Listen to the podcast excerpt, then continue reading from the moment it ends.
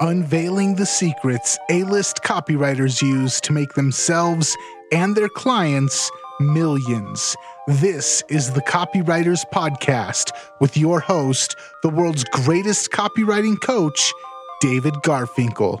Welcome back to the Copywriters Podcast with your host, the world's greatest copywriting coach, David Garfinkel. David, how are you doing today?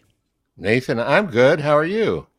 I'm fantastic. And if people are viewing on video, they already know the cat's out of the bag. We got a very special guest lined up for this week's episode. So I'm going to turn it over to you and play a fly on the wall. All right, let's do that. So, our guest, here's a little backstory. In the great financial meltdown of 2009, Colin Chung lost his job with eBay. And despite having no experience in copywriting, he decided that was the next stretch of his career path. 18 months from then, he had doubled his eBay income and was earning six figures for the first time in his life as a freelance copywriter. A year later, he doubled it. And before long off after that, Colin was making really big bucks. Not only that, he ended up writing for major clients, including Jay Abraham, Clayton Makepeace, Mike Dillard, Agora, and even a Shark Tank investor. Also, from 2014 to 2020, Colin was the primary coach for John Carlton's Simple Writing System, where he coached many freelancers, business owners, and other aspiring copywriters. After all this, Colin decided to reveal his secrets. And I say secrets because his approach, the way he describes it, is different from the approach of any other successful copywriter I've ever talked to or heard of. He'll tell us about the approach today. But first, I'd like to tell you about this. Copy is powerful. You're responsible for how you use what you hear in this podcast. Most of the time, common sense is all you need. But if you make extreme claims and if you're writing copy for offers in highly regulated industries like health, finance, and business opportunity, you may want to get a legal review after you write and before you start using your copy. My larger clients do this all the time. So, Colin, welcome and thanks for being here. Thank you for inviting me. I really appreciate it. Sure. So, um, take us back to the early days. I know that's huh, it's like almost 15 years, 14 years ago. How did you get started? What did you learn, and what did you find that you know the conventional wisdom was not the path you really followed, was it? No. Um, so back in those days, and I think it's still true today, um, a lot of gurus and whatever, they'll tell you, hey, you got to create a social media account, write a blog, or have an email list and start building your audience and just like get yourself out there and everywhere. But I did, I mean, I did do that originally, but then I got a mentor who told me to stop doing that. And the core and main reason was, well, who's really reading your blog or email newsletter? Which other copywriters, it's not really clients. And that gave me the insight to go under the radar, be more discreet about who I talk to, and that taught me how to network and connect and I don't know, island hop, if you will, from one client to another. And it's not that different from the way John Carlton did it. So if you've ever read his freelancing secrets, or I forget whatever the course was, he did the same thing. Like he started hanging out with Jay Abraham, and then he got passed on to Halbert, and then he became his own thing. Like he he was jumping from one type of client to another, and he, never like back in the early '90s. It wasn't like there was a blog or anything that you had to do, right? It's just learning how to connect with the right people. Yeah. So how how could you even connect with somebody if you'd never written copy before? I mean, how did you start this? Because I think this is a question in a lot of people's minds. You know. Yeah. I'm brand new. I don't have a whole bunch of clips to show people, samples. I don't have a track record. I don't have a ton of testimonials. What are some some key starting point things that are important? So, I mean, as you know, I recently put out a freelancer course, and what I focused on the first 18 months of my career. And so when I was like reviewing all those things that happened back in the early 2008, 2009, it, at the very beginning, it was just like doing. I had a good ment, like I had, I had multiple, I've had multiple mentors in my career, but like the first one I got was trading sweat equity for coaching. So like I would do like the boring stuff like putting up his WordPress blog or like organizing his email list. In return, he gave me some copy tips. And that gave me my initial foothold and that gave me a few samples. But at the end of the day, the first six months just suck. That's really what it is. And it's just like the, the whole connection thing that I'm ta- uh, we want to talk about for this episode doesn't really happen until you do have those initial pieces of work. And those first few months was cold emailing and spamming my website everywhere, you know, all the typical things just to get a few jobs. And you have to recognize those first few jobs don't matter. They're more for building your portfolio. Right. So you have to cast your pride and your preciousness aside and say, I'm just going to dive in, put my head down, and get it done. I'll get to have a life again in a year or two. Yeah, yeah. So I mean, the first year just sucks, but once you have those initial portfolio pieces, then you can start leveraging that and moving it to the next client and saying, "Hey, I have pieces." And the mentor, finding the right mentors also help. Just that, I like finding mentors and masterminds and coaching groups and whatnot wasn't so much for the actual educational content so much as connecting with people. So like when I joined John Carlton's mastermind in 2010, after the first mastermind, I realized, you know, John is just regurgitating everything I've read of him to me, except I paid $10,000 for it. But that was okay because that was not why I was there. I was there because there were other people who paid $10,000 and now is connecting with these people, talking to them, showing who I am, and that led to jobs, that led to more jobs, that led to more jobs. So when you say connecting, that can mean a lot of different things to a lot of people. And when we were prepping for this, one thing you told me is that the the high level client you're looking for, you need to talk to them differently. You need to connect with them a different way. Can you give some examples of that or tell us some stories or get some tips? Yeah, absolutely. So, right before this podcast, I was looking up Neil Gaiman's 2012 commence- commencement speech, and he gives some freelancer advice. Good freelancers need three things one, be good at your job, that's obvious. Two, hit deadlines. And three, be pleasant to work with.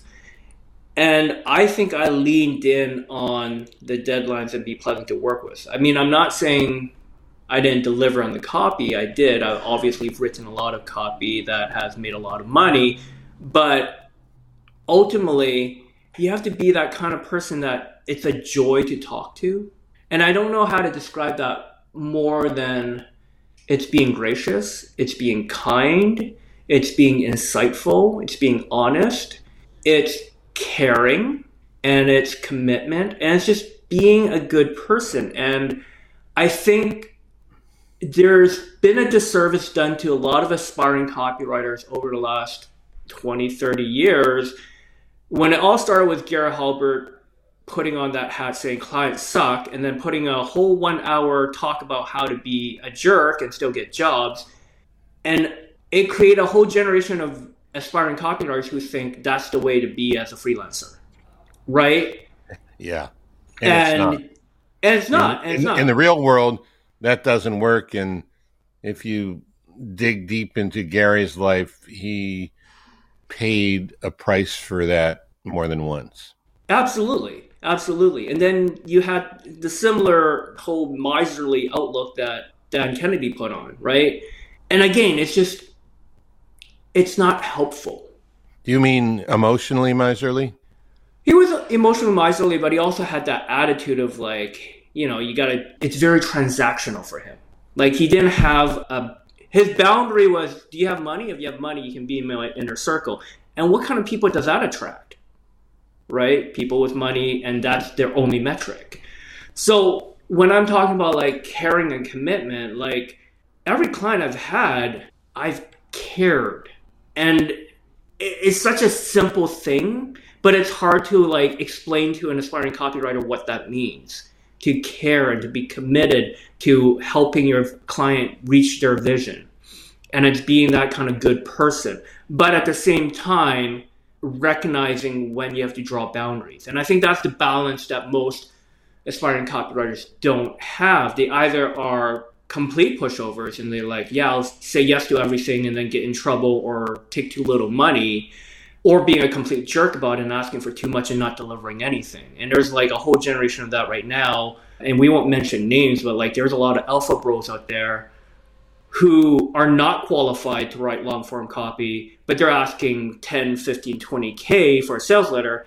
And when I was mentoring a, a junior copywriter the last two, three years, every client she talked to was like, oh, yeah, we've dealt with that group and they did not show up, they did not deliver, or they took the money and ran, they ghosted us. And it's like, you're not teaching the proper freelancing skills there. So I guess you know the ability to care either you're brought up with it or it's inherent in you or it's not. But i mean can you give some examples or tips or suggestions? Because you know this is a very different world than say having a staff job at a corporation or i don't know being a novelist or something like i mean and i think on top of that a copywriter has to be mentally flexible in the, in a, in a way that has nothing to do with how much they care about their client particularly, but more like in one hand you are a contractor, a service provider. On the other hand, you're almost like the chairman of the board. You know, you you're the chief profit officer. I mean, it's it's going to be your job to make sure that this promotion, maybe even this business goes. I mean, I agree with you that Dan Kennedy could have put a lot more human warmth into his whole thing, but you got to be and do what you got to be and do. But one thing that he said, which I really liked, was sometimes you can reinvent someone's entire business with one sales letter. Yeah, absolutely. Absolutely. And I've done it and I've seen others do it for sure. Yeah. And that's, I love what Carlton told me a long time ago, you got to be the adult in the room. So it's like you're not being an asshole about it, but you are. You have to develop that trust and that connection in order for them to follow you. So there's an element of learning leadership, and like, you know that's that's, that's interesting. I, I like that because I've always, you know, they didn't let Warren Buffett into Harvard Business School because he didn't show an aspect desire for leadership. I mean, leadership is such a. Of course, he got into Columbia Business School and still did okay for himself, but you know, it's such a shape shifting. The definition, the definition is so shape shifting of leadership, and yet you're right. You're not the one taking all the financial risk. You're not the one with the assets and the payroll and you know all the other liabilities or vulnerabilities that come with actually owning the business. And yet, you, as a copywriter, you need to show leadership. Can you talk about how you've done that and how, how someone else should approach that? It's even better terminology would probably be trusted advisor. Okay. And the example I like to go to is uh, Littlefinger from Game of Thrones. All right. And he's just someone who like not be not doing all the shenanigans he did, but like it's being of value to someone, giving them advice in an honest way. Well, I guess Littlefinger doesn't apply anymore, but it, it is giving advice in an honest way. Really being a kind of person, and I I don't want to keep talking about things that are maybe innate innately innate to me, but it's like all my life I've been the kind of person that listens attentively and people will share stuff that they probably shouldn't share with me. Like I end up being a confidant and it's once you you have that kind of relationship where they are confiding in you, you can address what they're going through better and it's never really about the sales letter. Although that is what makes the business go and it keeps the thing running, it's what are they really looking for? And and and everybody thinks it's oh it's because they want to make more money. Well yes but there's also ego involved.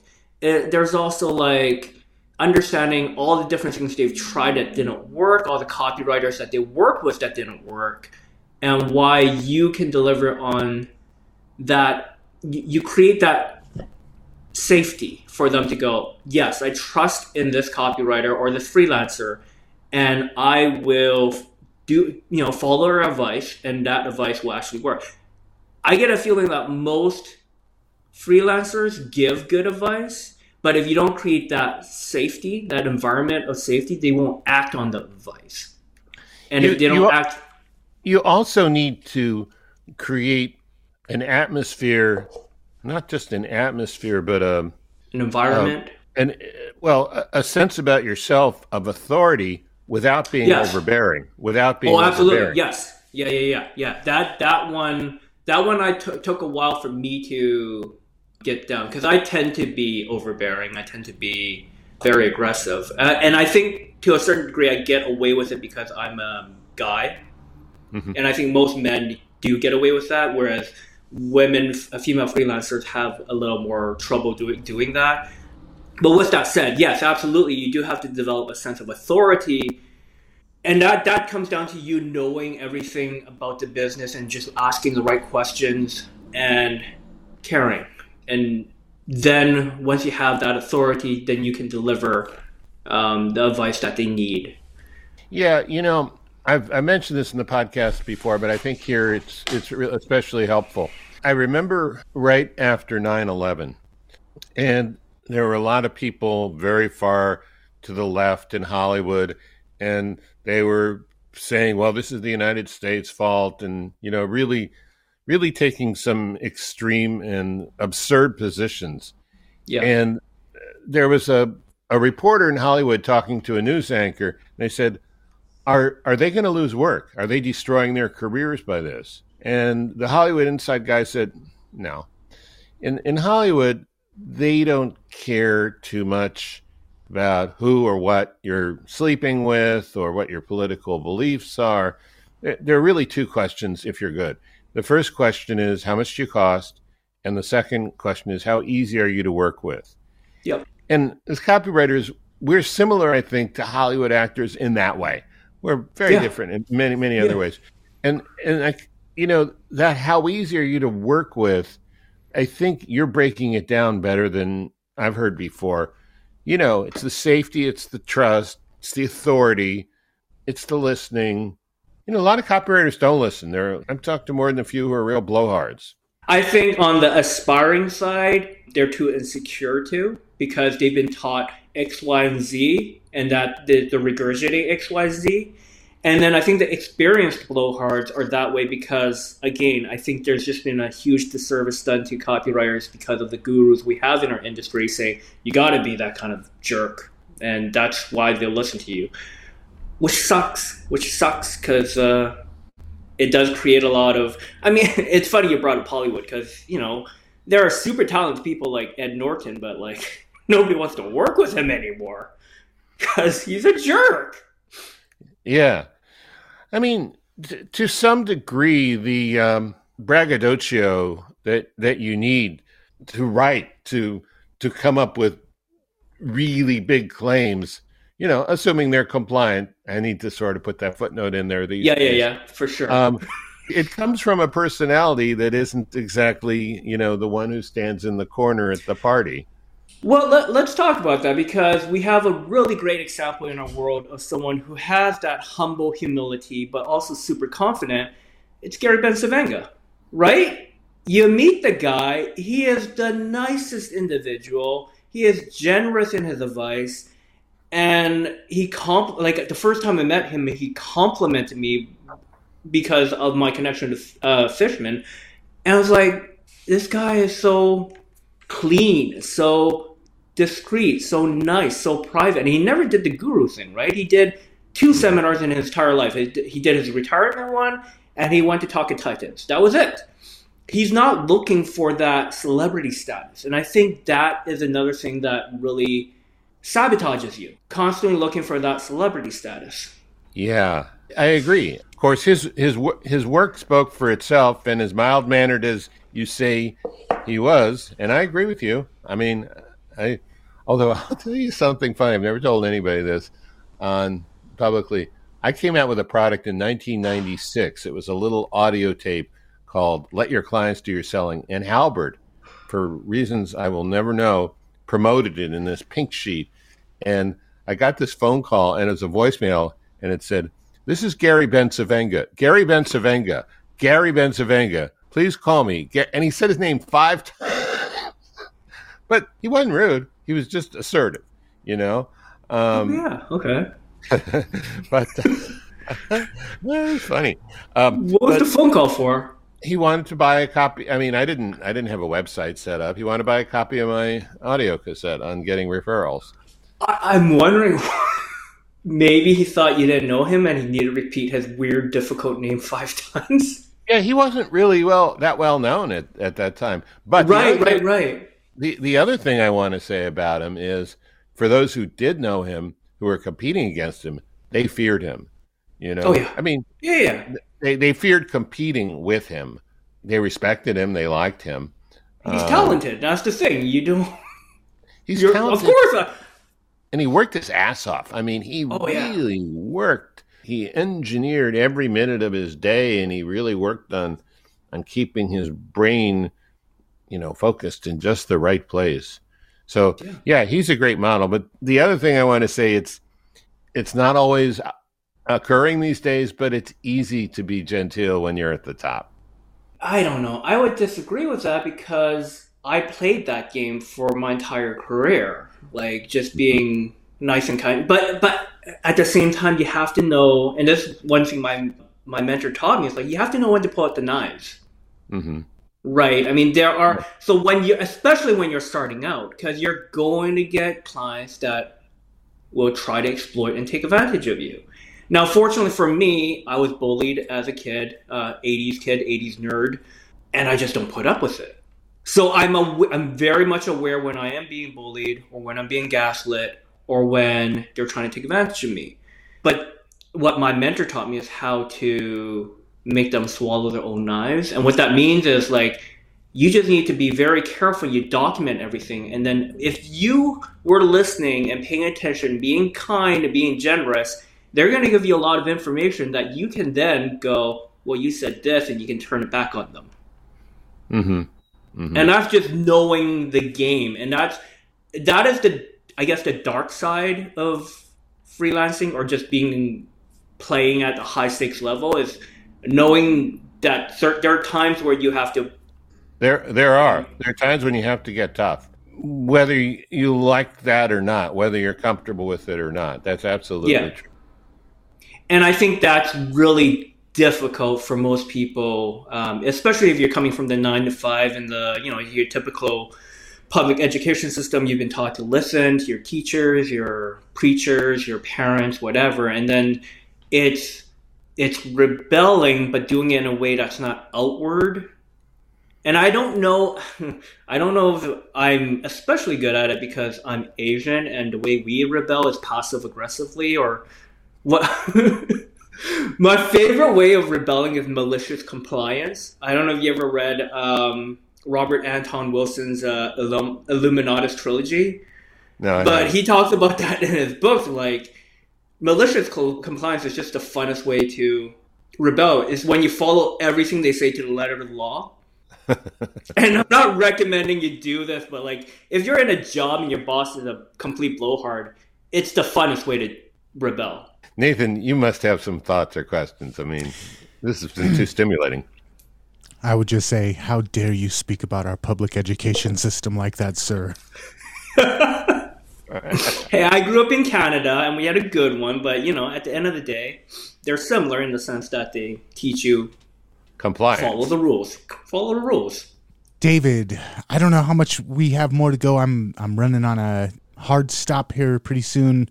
Before we wrap it up, though, I did want to make sure that we give Colin the chance to inform our listeners about anything that he wanted to let them know about. Oh yeah, you've yeah. Tell them about freelance course, and we've set up a special link. So oh yeah. Talk. Before I do that, can I give some actual tips that people can use? Sure. So like, I mean, I've been talking about attitude and mindset for the last thirty minutes, but like, there are ways to actually externalize it, and uh, I'll give five things that I did a lot of when I was starting out, and you were the recipient of one of them, actually, David. Write handwritten thank you notes pick up the bill if you ever meet up with them and you're at the restaurant. It's not, you know, fighting over the bill is not just a Chinese thing. It's just it, it's signaling to your client that you're there to you you're you're, you're taking charge. You're you're the one that's with authority. So the one that you were the recipient of, if you recall, like one of the early talks, like uh, I just kept asking you questions, and I kind of figured out that Oban was your favorite Scotch. You did. So then, if you recall, I called up the nearest liquor store and I bought you a bottle, and they sent you a notice to go pick it up. And that is such a small thing, but it is a huge gesture, and you have never forgotten it. That's right. That's and right. that leads you to talk to other people positively about me. And after our pre-call, Doberman Dan reached out to me again because you were just talking to him. And that network effect is one of my biggest secrets. It's like just listening to what they're interested in and just like sending them a little gift, it goes a long way. Uh, Forwarding them articles that they're interested in. So, like, again, uh, so Michael Fishman, I sent a lot of jazz stuff because I knew he was really into jazz. yeah. I guess I have one more, but I can't think of it right now. But it is, it's having that attitude of just caring, listening, and sending little things. Uh, but let's start with the freelancer course. So the link, I'll throw that out right now. It's garfinkel.thefederation.io. This is uh, something that is 10 years in the making. I've always wanted to do a freelancer course to talk about the way I built my freelancer career but and I'm finally doing it. I wanted to do something that talked about the things we talked about in this episode, which is like it's not about seven tips. It's not about building a funnel. It's not about just sending a whole bunch of cold emails and here's the template to do it. It really comes down to your character and your attitude and knowing how to play the game in a way where you work on who you are and how you act in the ecosystem that you've decided to work in as a freelancer. And that's really what this course is about. I mean, I still give you practical tips like here's how to set up a website and why a website matters or doesn't matter and all those little things, but the core of this course is about being. It's about who you are. Yeah, it's interesting. You know, I've heard a lot of people talk about these concepts, and most of them are not very successful, or maybe they don't understand the concepts, or maybe they think their job is to share these concepts with the world. Obviously, that's not you. You took 10 years before you even started talking about it publicly, although I know you've talked about it with friends and stuff. Yeah, I mean, you've really thought about it. And I think much more importantly, you you found a way to make it work. Yeah. Yeah, I mean the the best people I know and, and the ones who remain my friends in this business have those qualities.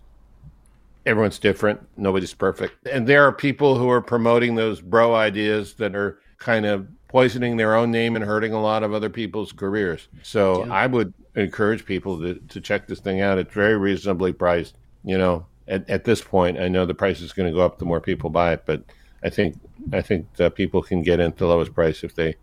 Yeah, we're going to put the link in the show notes. So, yeah, that's. I mean, good. they have to know how to spell your name, I guess. Garfinkel. Yeah, yeah, G A R F I N K E L. Yeah, E L, not L E. E yeah, L. E E L. Thank you, thank you, Colin. I appreciate that. All right, All right. guys. Thank you so much for putting this episode together. Again, we will have the link to check out this course in the show notes of this episode. If you want to get those, head on over to copywriterspodcast.com. While you're there, make sure that you like and subscribe on whatever your favorite podcast app is. And until next time, we will catch you later. Catch you later. Thank you so much.